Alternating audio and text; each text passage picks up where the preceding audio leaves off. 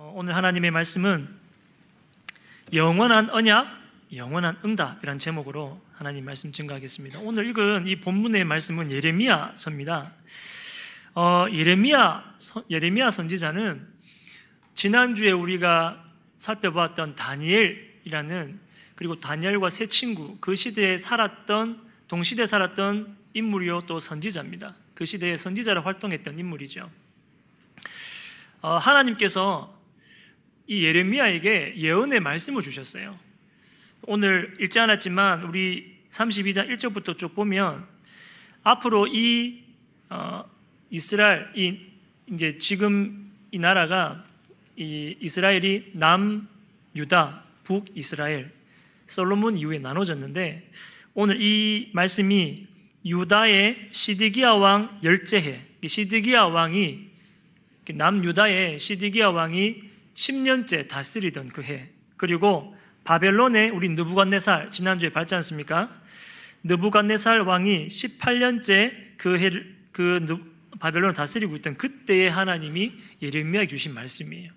뭐라고 주셨냐면 3절을 쭉 보면 어, 아, 2절부터 보면 그때의 바벨론 군대는 예루살렘을 에워싸고 선지자 예레미야는 유다의 왕, 왕의 궁중에 있는 시위대 뜰에 갇혔으니 이는 그가 예언하기를 여호와의 말씀에 보라 내가 이 성을 바벨론 왕의 손에 넘기리니 그가 차지할 것이며 유다 왕 시드기야는 갈대아인의 손에서 벗어나지 못하고 반드시 바벨론 왕의 손에 넘겨진 바 되리니 입이 입을 대하여 말하고 눈이 서로 볼 것이며 그가 시드기야를 바벨론으로 끌어가리니 시드기야는 내가 돌볼 때까지 거기에 있으리라 여호와께서 이와 같이 말씀하시니라 너희가 갈대아인과 싸울지라도 승리하지 못하리라 하셨다 하였더니 유다 왕 시드기야가 이르되 네가 어찌하여 이같이 예언하였느냐 하고 그를 가두었음이었더라.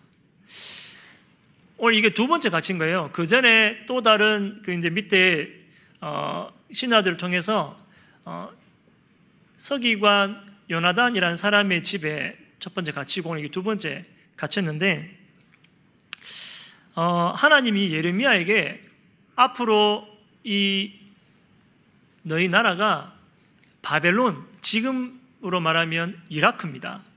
어, 이라크 옛 이름이 바벨론인데요. 이 바벨론 나라에 너네들이 포로로 끌려갈 것이다. 그것도 70년 동안 끌려가게 될 것을 이미 성경을 통해 말씀을 하세요. 어, 근데 그게 요 시대 때 성취가 되어지는 겁니다.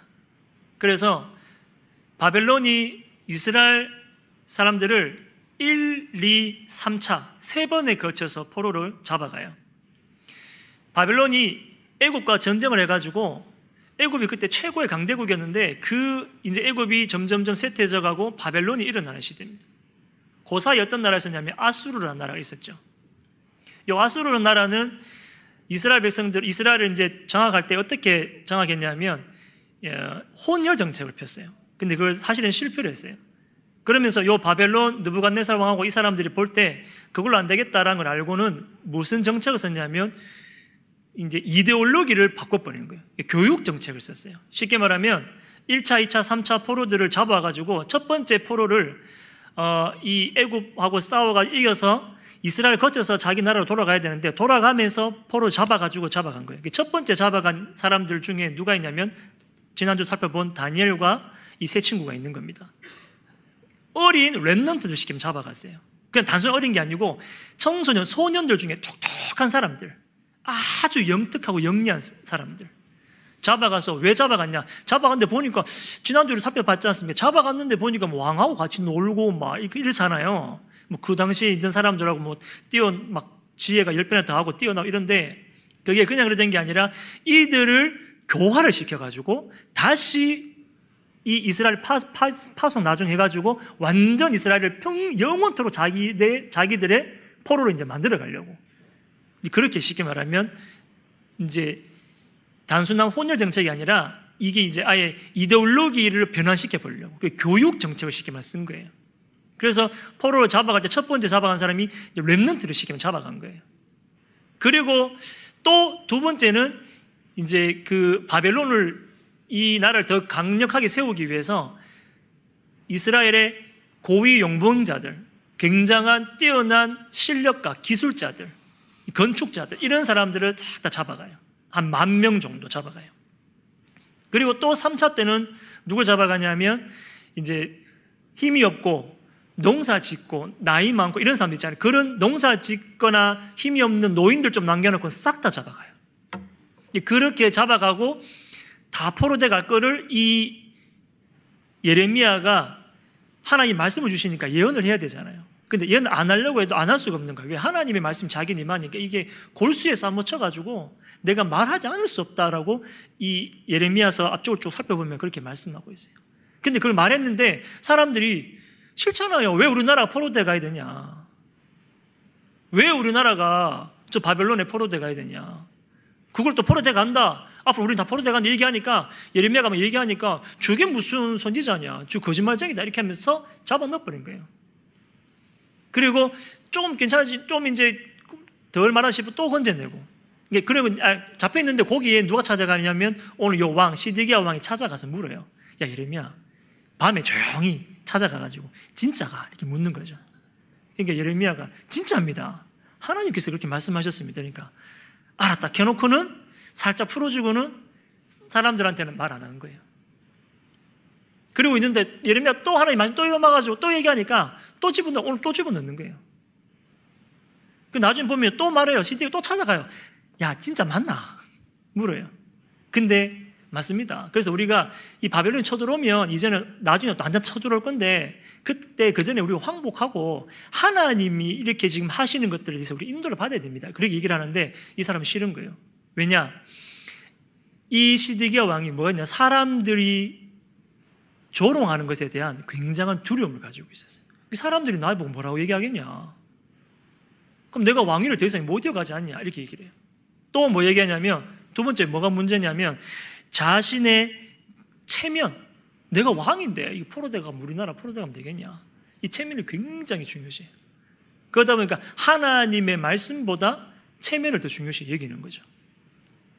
근데 결국은요, 이 시드기야 왕, 오늘 지금 10년째라고 얘기하잖아요. 고담 한 해더전 11년째 하나님은 바벨론을 완전 이 나라에 쳐들어오게 만들어가지고 자기 시드기야 자기 왕이 눈앞에 보는 데서 자기 아들 두 명이 목을 베어버려요.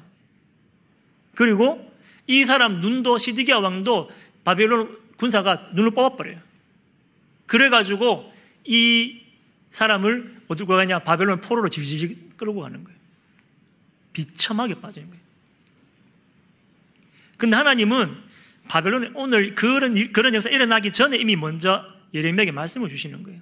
그런 일이 있을 건데, 앞으로 그런 일이 일어날 건데, 그래도 내가, 그러나 내가 반드시 이 말씀을 성취하겠다는 거예요. 뭐라고 말씀하시냐? 오늘 20, 32장 어, 21절에 보면 주께서 표적과 기사와 강한 손과 펴신 팔과 큰 두려움으로 주의 백성 이스라엘을 애굽 땅에서 인도하여 내시고 그들에게 주시기로 그 조상들에게 맹세하신 바 젖과 꿀이 흐르는 땅을 그들에게 주셨으므로 그들이 들어가서 이를 차지하였거늘 주의 목소리를 순종하지 아니하며 주의 율법에서 행하지 아니하며 무릇 주께서 행하라 명령하신 일을 행하지 아니하였으므로 주께서 이 모든 재앙을 그들에게 내리셨나이다. 보옵소서 이 성을 빼앗으려고 만든 참호가 이 성에 이르렀고 칼과 기근과 전염병으로 말미암아 이 성이 이를 치는 갈대아인의 손에 넘긴 바 되었으니 주의 말씀대로 되었음을 주께서 보시나이다 말씀하세요. 하나님이 말씀하신 그대로 된다는 거죠. 그것도 몇 년이나 70년 동안. 왜요? 이스라엘 백성이 출애굽하여서 가나안 들어갔는데 그 이후에 이 시드기야 왕이 세워질 때까지 하나님께 하나님 말씀을 듣지 않고 하나님 율법대로 행하지 않고 예배를 놓쳐버렸어요. 그래서 하나님은 70년 동안 바벨론의 포로 될 것을 말씀하셨어요. 아, 그랬구나. 그럼 깨닫고 하나님께 순종하고 또 말씀대로 인도 받아야 되는데 이 시드기 왕이요 자기 체면 중시하고 사람들 말하는 게 두려우니까 말하지 않은 거예요. 따라가지 않은 그래서 끝까지 버티다가 나중에 바벨론을 완전 장악해가지고 앞서 말한 대로 그런 비참한 일들이 벌어지게 되는 겁니다. 그런데 하나님은 이미 그런 일이 벌어지기 전에 말씀하세요. 오늘 본문에 말씀하세요. 뭐라고 말씀하시냐? 10, 37절에 보라 내가 노여움과 분함과 큰 분노로 그들을 쫓아 보내었던 모든 지방에서 그들을 모아들여 이곳으로 돌아오게 하여 안전히 살게 할 것이요. 하나님이 말씀을 주셨어요. 그리고 그들은 내 백성이 되겠고 나는 그들의 하나님이 될 것이며 내가 그들에게 한 마음과 한 길을 주어 자기들과 자기 후손의 복을 위하여 항상 나를 경외하게 하고 내가 그들에게 복을 주기 위하여 그들을 떠나지 아니하리라.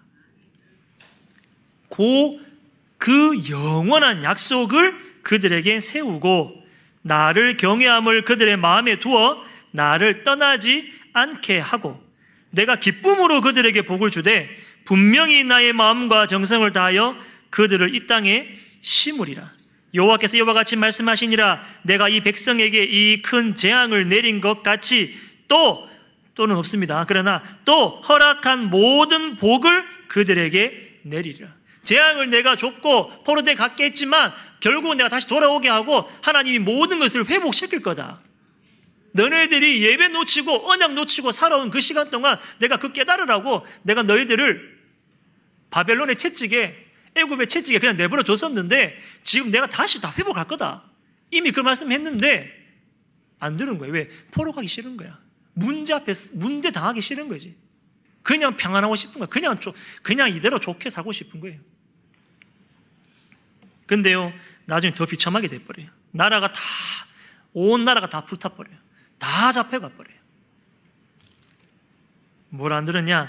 하나님의 말씀을 듣지 않은 거예요. 오늘 저와 여러분, 하나님은 우리의 인생을요, 영원이라는 시간표를 가지고 오늘 저와 여러분의 모든 삶을 지금도 인도하고 계십니다. 그렇기 때문에 우리가 그걸 보고 우리가 믿음이라 그러잖아요. 우리가 그거 믿고 눈에 보이지 않는 영적 세계를 믿고 알기 때문에 오늘도 우리가 예배 드리는 거 아닙니까? 그렇지 않다면 우리가 오늘 예배 드릴 이유가 없죠. 하나님 말씀이 살아있지 않고 하나님이 말씀 성취하지 않으시고 그렇다면 우리가 예배 드릴 이유도 없고 오늘 말씀 드릴 이유도 없어요. 그러나 하나님은 이때까지 뭐전 세계에서 모든 역사를 통해서 하나님이 살아계심과 하나님이 말씀을 주시고 그 말씀 그대로 성취하셨음을 말씀대로 예수님이 오시고 말씀대로 죽으시고 말씀대로 살아나게 하시고 그 말씀대로 우리가 또 성령 역사 인도 따라가지고 하나님의 언약 여정을 걸어가길, 걸어감을 하나님 우리를 인도하고 계시는 거예요. 근데 사람들은요 하나님 말씀 듣기 싫어하는 거예요. 오늘 영원한 눈에 보이지 않는 영적 세계가 있음을 여러분이 반드시 기억하시고 오늘 이 한 번의 예배가 우리의 영, 영을 영적인 세계를 살리는 영원의, 영원의 축복을 오늘의 응답으로 누리는 그런 증거 있는 예배 되어지길 예수님의 이름으로 축원합니다. 하나님 우리 주신 영원한 것이 있습니다. 그게 뭐냐? 서론조한 다섯 가지 살펴볼 건데요. 첫 번째가 성삼위 하나님과 천국 배경입니다. 다니엘서 17장, 아, 다니엘서 7장 18절에 말씀합니다. 지극히 높으신 이의 성도들이 나라를 얻으리니 그 누림이 영원하고 영원하고 영원하리라 말씀하세요. 이게 누가복음 17장 21절에는 하나님의 나라는 여기 있다 저기 있다 하지 못하리니 하나님의 나라는 어디 있다고요? 너희 안에 있느니라. 하나님이 구원받은 지극히 높으신 이의 구원받은 성도들이 누릴 나라. 영원하고 영원하고 영원하다. 그 나라가 지금 저와 여러분 안에 성취되어진 겁니다. 임한 거예요.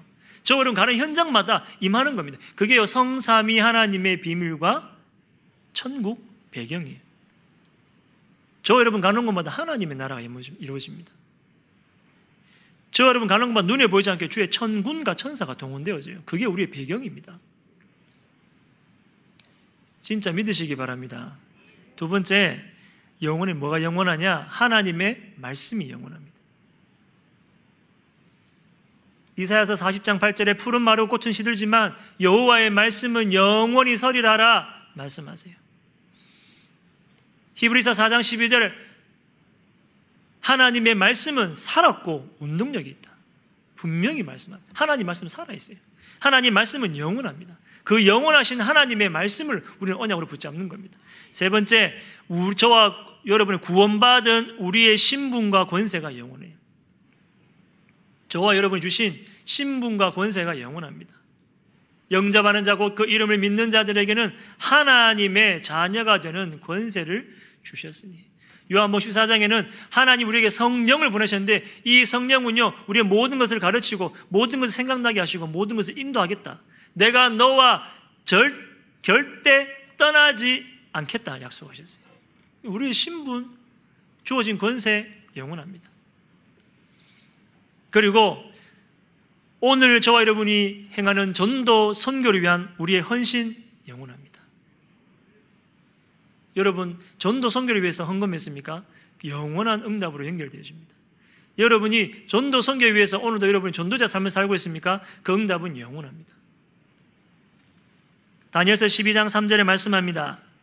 많은 사람을 옳은 대로 돌아오게 한 자는 하늘의 별과 같이 빛나리라. 별과 같이 영원토록 빛나리라. 마태복음 10장 42절에 제자의 또 누구든지 제자의, 제자의 이름으로 이 작은 자 중 하나에게 냉수 한 그릇이라도 주는 자는 내가 진실로 너희에게 이르노니 그 사람이 결단코 상을 잃지 아니하리라. 저 여러분 전도 때문에 행한 작은 일 하나도요. 하나님은 다 기억하시고 영원한 축복, 영원한 응답으로 갚아 주시겠다는 겁니다. 그리고 다섯 번째, 사탄과 지옥 배경도 영원합니다. 이건 우리가 누릴 것은 아니에요. 우리가 가는 곳에 무너지고 우리가 결박해야 될 것이죠. 창세기 3장에 아담과 하와를 속인 사단은요, 지금도 창세기 6장에 접신 운동하게 만들어서 창세기 11장에 사람들이 자기만의 성을 쌓게 만들고 성공학을 위해 달려가는 자들을 완전 잡고 종노릇하게 만들어가요. 지금도 사단의 역사는 동일하게 또 현장에 그대로 이루어지고 있어요. 사람들은 거기에 다 종노릇합니다. 고린도후서 4장 4절에는 이 사단을 이 세상 신이라 얘기하고 있어요. 고린도서 11장 4절에는 때로는 천사 어? 광명한 천사처럼 가정하기도 합니다. 이 사단이요 영혼이 계속 우리를 속이고 넘어뜨리려고 해요. 구원받은 성도들까지도요, 베드로전서 5장 보니까 우는 사자처럼 두루다니며 삼킬 자를 찾는다 그랬습니다. 하나님이 우리에 주신 영원한 것, 이 축복을 유한한 인간이요, 누릴 수 있는 무한한 응답을 하나님 우리에게 주신 겁니다. 우리는 사람들을 보지 못하는 영원한 것을요, 믿음으로 본 자들입니다. 히브리서 11장 1절에 말씀합니다. 믿음은 바라는 것들의 실상이요. 보지 못하는 것들의 증거다. 믿음은요, 바라는 것들의 실상이래요. 진짜 우리가 바라는데 그게 실제로 우리에게 딱 보여진다고, 붙잡혀진다고. 보이지 않는 것들, 보지 못하는 것들의 증거다 말씀하세요. 여러분, 바람이 부는 거 어떻게 합니까? 바람 부는 거 어떻게 알아요? 눈에 보입니까, 바람이? 태풍 얼마 지나갔잖아요. 태풍 때문에 온 나라가 막 긴장하고 있지 않습니까? 보입니까?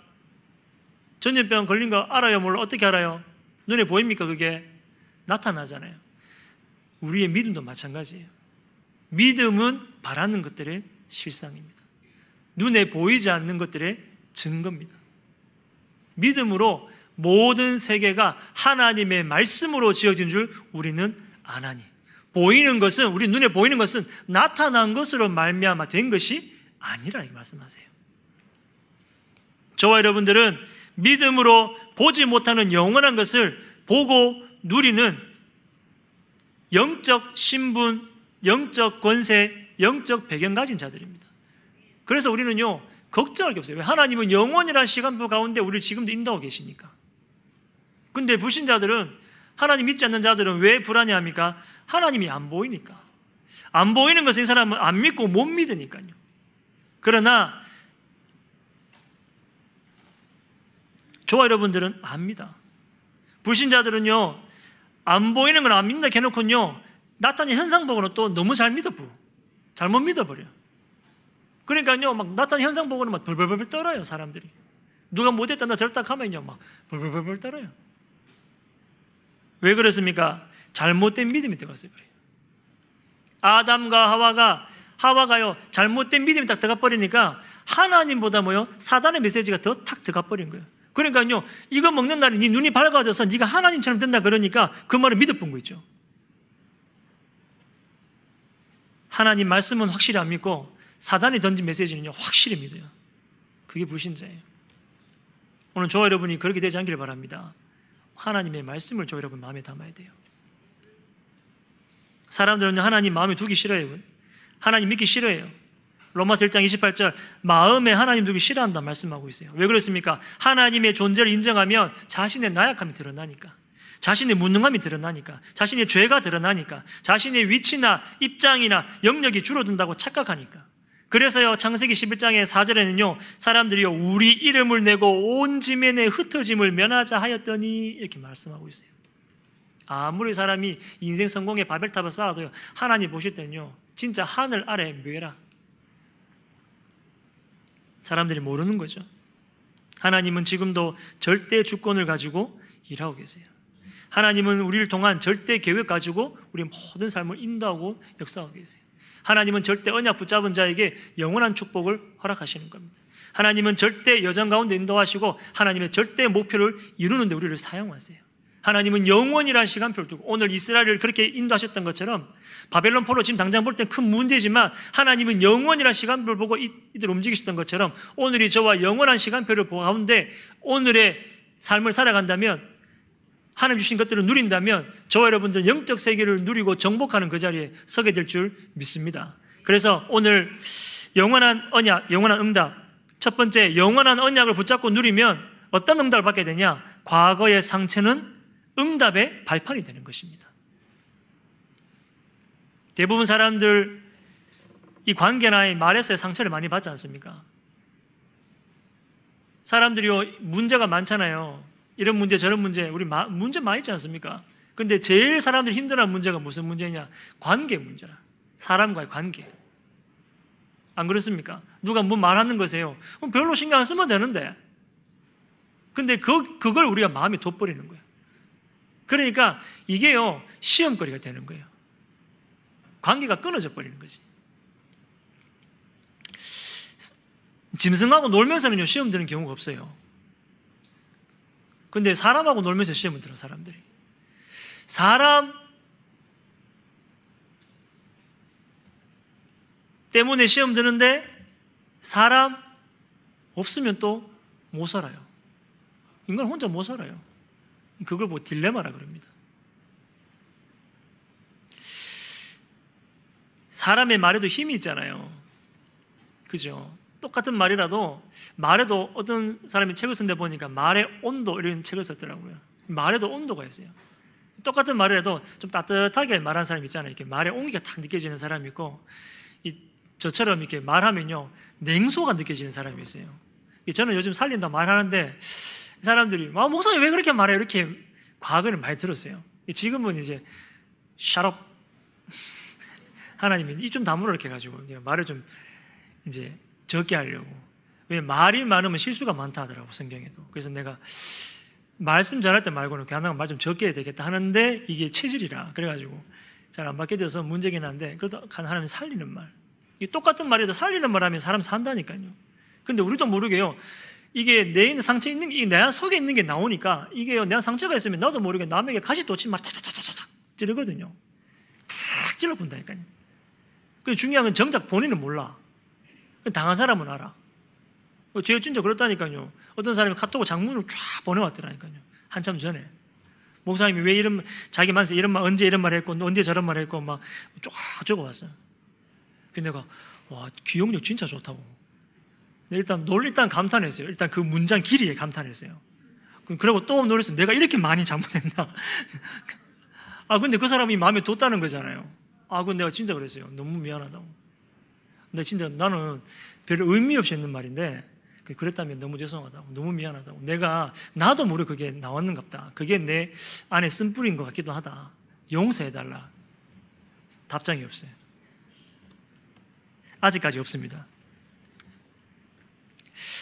똑같은 말인데요. 우리 관계 속에서 많이 상처를 받아요. 근데 그게요, 거기에 우리 마음을 두면 안 돼요. 저 여러분들은 하나님의 말씀을 마음에 담아야 돼요. 성경의 모든 인물들과 모든 랩런트 일곱 명들도 다 하나님의 말씀을 자기 가슴에 담았어요. 하나님의 말씀이 나에게 부딪히면 끝나는 겁니다. 하나님의 말씀이요, 나에게 다 담기면요, 나의 과거 상처는 끝나는 거예요. 나의 모든 운명의 굴레는 끝나는 겁니다. 모든 저주와 재앙의 틀에서 우리는 벗어나게 돼버려요. 하나님 뭐가 임하면요? 하나님의 말씀이 우리에게 임하면. 베드로전서 1장 23절에 말씀합니다. 너희가 거듭난 것은 썩어질 씨로 된 것이 아니요 썩지 아니할 씨로 된 것이니 이 썩지 않은 씨가 뭐냐? 살아 있고 항상 있는 하나님의 말씀으로 되었느니라. 하나님의 살아 있고 항상 있는 하나님의 말씀이요 썩지 아니할 씨래요. 모든 육체는 풀과 같고 모든 영광은 풀의 꽃과 같으니 풀은 마르고 꽃은 떨어지되 맞죠? 풀은 마르죠. 꽃은 떨어지죠. 근데 오직 주의 말씀은 세세토록 있도다 하였으니 너희에게 전한 복음이 곧 이 말씀이니라. 하나님의 복음, 하나님의 말씀, 영원하고 변하지 않는 그 말씀을 여러분의 영혼에, 여러분의 중심에 담으시기 바랍니다. 과거의 상처 붙잡고 있으면요, 일평생 그게요, 재앙의 근원이 되고 재앙의 진원이 되어져 버려요. 맨날 그거 가지고요, 사람이 다 넘어져 있다니까요. 과거의 상처에 머물러 있어야 된다 이러면요, 내가 제가 볼 땐 요셉만큼 큰 상처를 가질, 가질 수 있는 사람 별로 없다고 생각합니다. 여러분, 성경 읽어가지고 그냥 뭐 그렇다, 우리는 지나갈 수 있지만, 요셉, 솔직히 얼마나 억울합니까? 안 그래요? 자기가 한 거는 고자질밖에 없어. 어? 그게 작습니까? 이렇게 할 말 없는데, 아, 형들끼리 고자질 할 수도 있잖아, 형제끼리. 부모님한테. 안 그렇습니까? 근데 그거 했는데요. 하나님이요, 형들 미움 당해가지고 애국에 팔려가잖아요. 애국에 팔려가 잘, 노예생활 잘하고 있었다니까요. 그런데 갑자기 또 하나님이요, 그, 그, 어? 보디발 아내를 윙크 막 하게 만들어가지고 또 막 요셉을 안 했는데 또 했다 걔가 막 누명서가 감옥에 들어가지 않습니까? 제가 볼 때는, 제가 볼 때는 화병 걸려 죽을라 하면 요셉만큼 빨리 죽을 사람이 없어. 근데요, 요셉이 뭐라 그럽니까? 창세기 45장 5절에 당신들이 나를 이곳에 팔았다고 해서 근심하지 마소서, 한탄하지 마소서. 하나님이 생명을 구원하시려고 당신들 앞서 나를 이곳에 보냈나이다. 이 고백이 얼마나 멋집니까? 여러분, 이 또 다윗이라면 또 상처 둘째가 라면 서, 서러운 사람이에요. 다윗이요, 자기 그 누굽니까? 저 아들 압살롬이 쳐들은 거 피해가지고 도망갔잖아요. 도망가는데요. 시무이라는 사람이 와가지고요. 사무엘 하 16장에 보니까 16장 5절에 보니까 사, 사울의 친족 한 사람이 나오니 게라의 아들 이름은 시무이라. 그가 나오면서 계속 저주하고 이렇게 하고 있어요. 계속 저주하고 이렇게 따라가면서 계속 저주한 거라. 저 같으면 바로 가가지고 작살 냈을 건데. 이 근데 이때요 다윗과 다윗 왕의 모든 신하들을 향하여 돌을 던지니 그때의 모든 백성과 용사들은 다 왕의 좌우에 있었더라. 시무이가 저주하는 가운데 이같이 말하니라. 피를 흘린 자여 사악한 자여 가거라 가거라 사울의 족속의 모든 피를 여호와께서 너에게 돌리셨다. 네가 왕이 되었지만 여호와께서 나라를 네 아들 압살롬에서 넘기셨다. 너는 피를 흘린 자므로 화를 자초했다. 막 어마어마한 저주를 막 퍼붓는 거예요. 그러니까 옆에 있던 이 장군 스루야의 아들 아비세가 왕이여 저게 개 같은 저게 어떻게 왕을 저주합니까? 내가 당장 목 베풀까요? 죽이볼까요? 이 말합니까? 뭐라 그러면 다윗이 뭐라 그럽니까? 스루의 아들들아 내가 너희와 무슨 상관이 있냐? 그가 저주하는 것은 여호와께서 그에게 다윗을 저주하라 하심이니 네가 어찌 그리하였느냐 할 자가 누구겠느냐 이렇게 말해요. 원망하죠. 그런데요, 그러고 12절에 뭐라냐면, 여호와께서 나의 원통함을 감찰하시리니, 오늘 그 저주 때문에 여호와께서 선으로 내게 갚아 주시리라.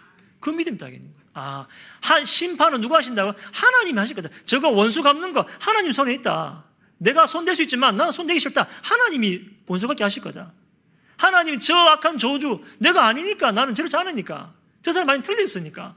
하나님이 그 모든 것을 손으로 갚아서 다시 갚아줄 거다. 여러분, 상처, 과거 상처 때문에요. 거기 계속 물려 있으면 그것이 결국은요 어마어마한 저주와 재앙을 불러옵니다. 그러나 우리의 과거를요 또 우리에게 영적 문제를요 디딤돌 삼아야 돼. 몰려 복음을 향한 디딤돌. 디딤돌을 안 삼으면 그게 결국 우리에게 뭐가 되냐 걸림돌이 되게 돼요. 오늘 영원한 언약을 붙잡은 저와 여러분들에게 일어나는 많은 문제들과 어려움들 또 과거의 상처는 하나님의 응답의 발판이 될 줄 믿습니다. 두 번째, 오늘의 근심은 축복의 기화가 됩니다. 고린도후서 7장 8절에서 10절에 말합니다. 하나님의 뜻대로 하는 근심은 구원에 이르는 회개를 이루지만 세상 근심은 사망을 이룬다 그랬어요. 오늘 저 여러분이 여러 가지 일어나는 근심과 걱정 그 가운데요. 세상 근심하다가 빠져 죽는 인생이 아니라 그 가운데 하나님의 절대 계획을 발견하고 붙잡는 여러분의 삶이 되기를 바랍니다. 모든 사람, 모든 현장, 모든 나라는 복음이 없고 복음이 필요합니다. 그래서 오늘 저 여러분들은 복음 안에서 나오는 영적인 힘을 회복하시길 바랍니다. 그렇게 되어지면 저와 여러분의 오늘은 하나님의 구원 역사가 성취되는 날이 될 것이고 하나님의 축복된 계획이 시작되는 가장 증거 있는 날이 될 줄 믿습니다. 과거는 이미 지나가세요. 거기 묶이지 마세요. 미래 아직 오지 않았습니다. 오늘 하나님 주시는 새 힘과 새 은혜를 받고 하나님의 계획 따라 전도 선교 위해서 저 여러분 살아가는 저 여러분 인생 되시길 예수님 이름으로 축원합니다. 그러면 하나님이 함께 하시고 역사하심을 체험하게 돼요. 영원한 언약을 붙잡고 누리며 세 번째로 미래의 염려는 시대에 살리는 길이 됩니다. 사람들은 많은 미래를 놓고 염려하고 걱정하지 않습니까? 시중에도 서점 같은 데 가봐도요, 전신에 나와 있는 책이요. 절반이 코로나 이후 시대 어떻게 될 것이다. 막 그런 책이에요. 그책 대충 보면요. 볼 것도 없지만 대충 보면 막 위화, 위화감 있잖아요. 막 위기감 막 조성하고, 막 긴장하게 만들고, 막 두렵게 만들고, 앞으로 막 이런 시도 오면, 와, 나 어떡하지? 계속 염려하고 걱정하게 막 만들어 놨어요. 책들이 그렇게. 왜? 그래야 사람 팔릴 거니까. 또 한쪽에는요, 완전 정신세계 관련된 책들. 정신세계 얘기하는데 결국은 뭐예요? 명상에 들어가도록. 결국은요, 복음이 아닌 다른 것에 막 사람들이 빠지게 만드는. 결국은 접신하게 만드는. 그런 식의 책들이 다 나무예요. 치유한다, 힐링한다 얘기하면서 그렇게 얘기를 해요. 그런 책들이 너무너무 많아요. 근데 거기 사람들은요, 이리 갔다, 저리 갔다 흔들려요. 다 염려하고 걱정하고. 성경은 말씀합니다. 빌립보서 4장 6절 7절에 아무것도 염려하지 말고 오직 모든 일에 기도와 간구로 너희 구할 것을 감사함으로 하나님께 아뢰라. 그리하면 모든 지각에 뛰어난 모든 것을 다 하신 하나님께서 너희를 평안 가운데 인도하실 거다 약속하세요. 베드로전서 5장 7절에도 근신하라 깨어라 너희 너희 염려를 다 죽게 맡겨 버리라. 너희 대적 마귀가 우는 사자가 두루다니며 삼킬 자를 찾는다니까. 염려는 하나님께 맡기시기 바랍니다. 염려는요 하나님이 시대 살리는 길로 우리 인도하시는 하나님의 여정이에요. 하나님의 손이에요. 염려 붙잡고 망하는 인생 되지 마시고 염려 가운데 하나님의 계획과 하나님 축복된 미래를 바라보면서 시대 살릴 하나님의 역사 가운데 인도받는 저 여러분 삶이 되길 예수님의 이름으로 축원합니다. 뭐 어떤 고민해야 되냐, 어떤 염려해야 되냐, 우리는 시대 살리기 위해서 염려해야 돼요. 어떻게 하면 우리 교회 살리까, 어떻게 하면 후대 살리까, 그거 가지고 기도하고 염려해야 돼요. 근데 하나님 그때요, 우리에게 뭐 주시냐, 불안함과 긴장을 주시는 것이 아니라 세상이 줄 수 없는 참된 평안함을 주신다고 약속하셨어요. 세상 사람 다 두려워 떨잖아요. 여러분도 똑같이 두려워 떨면 되겠습니까? 믿는 자들이 하나님 믿는다고 하는 자들이 복음 가진 저 여러분들이 분명한 답을 가진 여러분들이 분명한 길을 아는 여러분들이까지도 흔들리면 되겠습니까? 거기에 사람들은요 누군가가 자기에게 복음을 얘기해 주길 원해요. 누군가 자기에게 평안의 답을 주길 원해요. 별만 아니라도 복음적인 얘기하면 그 사람은 살, 살아나길 원해요. 살고 싶어서 하는 얘기 아닙니까? 요즘엔요 코로나 블루로 넘어가지고 이제는 코로나 레드래 레드. 코로나 레드 시대. 사람들이요 걱정이 넘어서서 근심이 넘어서가지고 이제는 분노를 펼칠 시작했다고. 앞으로 더 심해질 겁니다. 왜 그래요? 살려달라는 거예요. 나 힘들다는 거예요. 너무 어렵다는 거예요. 여러분 똑같이 아이고 그랬나 뭐 나도 그런데 하면 되겠어요? 오늘의 염려는 아, 미래의 염려는 시대 살리는 길이 됩니다. 하나님이 분명히요 축복된 길을 가지시고 우리를 인도하세요. 아무것도 염려하지 말래요. 염려를 다 하나님께 맡기 뿌려요. 오늘 하나님께 다 맡기시기 바랍니다. 영원한 언약 붙잡고 영원한 영적 세계를 누리면 우리의 미래는 하나님이 책임지시게 되어 있습니다. 우리는요, 알고 가는 거 아니에요. 코로나 시대, 뭐 이후의 시대 어떻게 될 것이다. 누가 합니까, 그거를? 오는지도 몰랐는데. 가는 거 어떻게 알아요? 안 그래요? 우리는 믿고 가는 거예요. 그래서 신앙생활이라 그런 겁니다. 결론입니다. 아무것도 없는 곳에서 시작하는 은혜가 있기를 바랍니다. 하나님이 새롭게 시작하라고 이런 일들을 주시는 겁니다. 가장 낮은 곳에서 시작하길 바랍니다. 그러나 가장 높은 곳에 우리의 생각과 뜻을 두길 바랍니다. 왜요? 세상 사람들은 다 알고 있고 다 보고 있는 것처럼 보이지만 영적인 것만 못 보고 못 듣고 있어요. 모르고 있어요. 무지예요. 그러나 우리는 영적인 것 보고 있고 영적, 영원한 미래 우리는 앞당겨 볼 수 있는 믿음 가운데 사는 사람들입니다. 그래서 우리는 시대 살릴 주의 종들이에요. 하나님은 저 여러분에게 이 시대를 맡기셨어요. 오늘 그 일의 증인으로 한 주간 영원한 언약 붙잡고 영원한 응답 받아 시대 살리고 현장 살릴 사람 살릴 증인으로 서는 또 그 응답 받는 저 여러분 되시길 예수님의 이름으로 축원합니다. 하나님 감사합니다. 우리에게 영원한 언약 함께 하겠다 약속하시니 감사합니다. 영원한 응답 과거의 현재의 미래에 당면한 모든 문제들이 하나님의 영원한 계획과 시간표 가운데 있음을 우리가 보고 인도받게 하여 주옵소서. 살아계신 우리 주 예수 그리스도 이름으로 기도드립니다. 아멘.